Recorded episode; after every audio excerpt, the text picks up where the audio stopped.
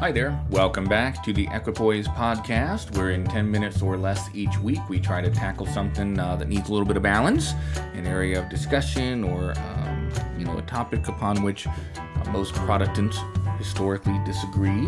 Um, I say Protestants because that's where I camp out, and that's probably what I'll be discussing the most is Protestant-oriented issues.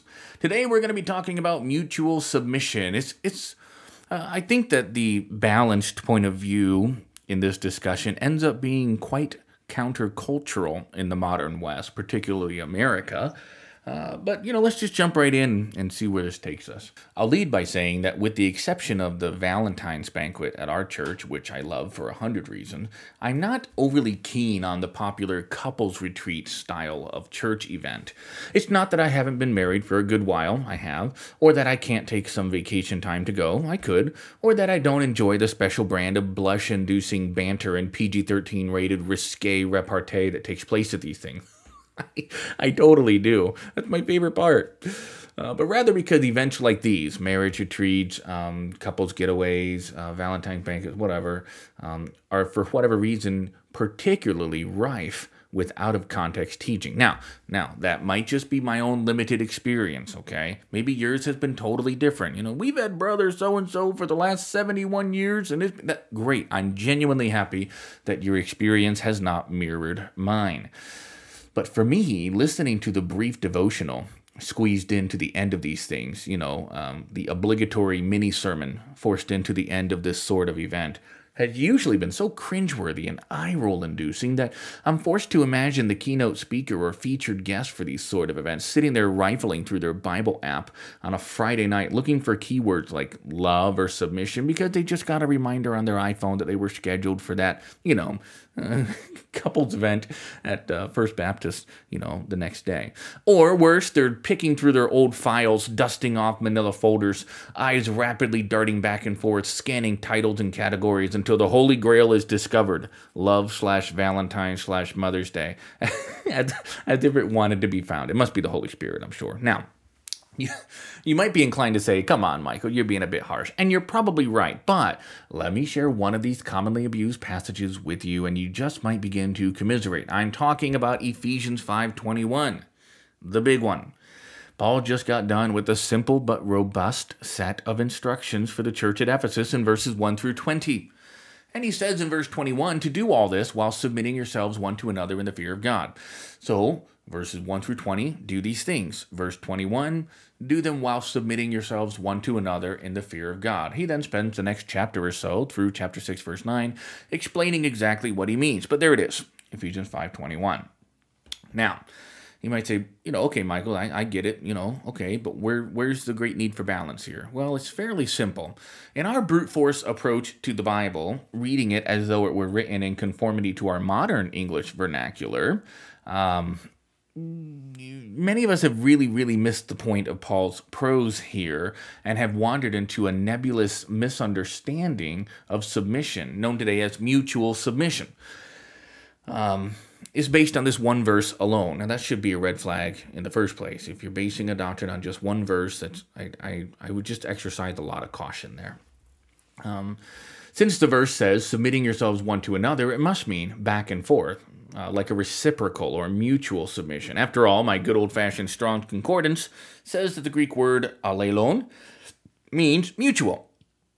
So I guess we've got it all figured out. The husband submits to the wife in some ways, and the wife submits to the husband in some ways, and that's just what works for our family. But this literally couldn't be further from Paul's intent. Let me explain. This verse does not speak of a reciprocal submission or mutual submission as many think. It speaks of a proper hierarchy, introducing a list of sorts, an order to things, as is clear from the following verses Wives submit to your husband, children submit to your parents, servants submit to your masters. Paul also includes caution and instruction for the authority figure in each situation, the one being submitted to, right? Husbands, love your wives. Fathers, don't provoke your children to wrath. Masters, don't dehumanize those who are in your employ. You see, the term one to another can be understood in a couple different ways. If I was talking to two people today who are disagreeing and won't let the other get a word in edgewise, I'd probably say, listen to one another, or to borrow from the King James, listen one to another. That would make sense. I would be telling these folks to exchange ideas in a mutual setting where each takes turns talking and listening. But see, this is why context is everything. So let's change the setting. Let's say that I'm a consultant and I'm talking to a room with a local manager, his manager, his manager, and so on. And I would say you are poised for great success. As long as you listen to and obey one another, it's going to be a great year. Dave, you listen to Harold. Harold, you obey Steve. Steve, listen to Deborah. Deborah, follow Scott's orders. Scott, listen to Bertha. And Bertha, do what Chip says to do. And then I give caution, right? Now, Harold, as Dave listens to you, you need to show that you care and do your part meaningfully. And Steve, as Harold reports to you, you need not overwork him. And Deborah, don't make Steve feel disrespected or dehumanized, and so on, right?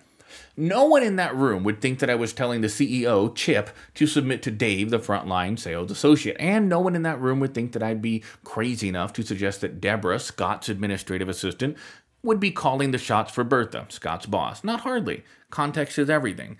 So, I mean, if you just hear, you know, submit yourselves one to another without context, well, then, you know, one probably could feel free to draw their own conclusion. But my point is that Paul spends the next entire chapter, um, you know, it's the space of a chapter, anyways, the rest of this one, and then up till 6 9, explaining what he meant by that, right?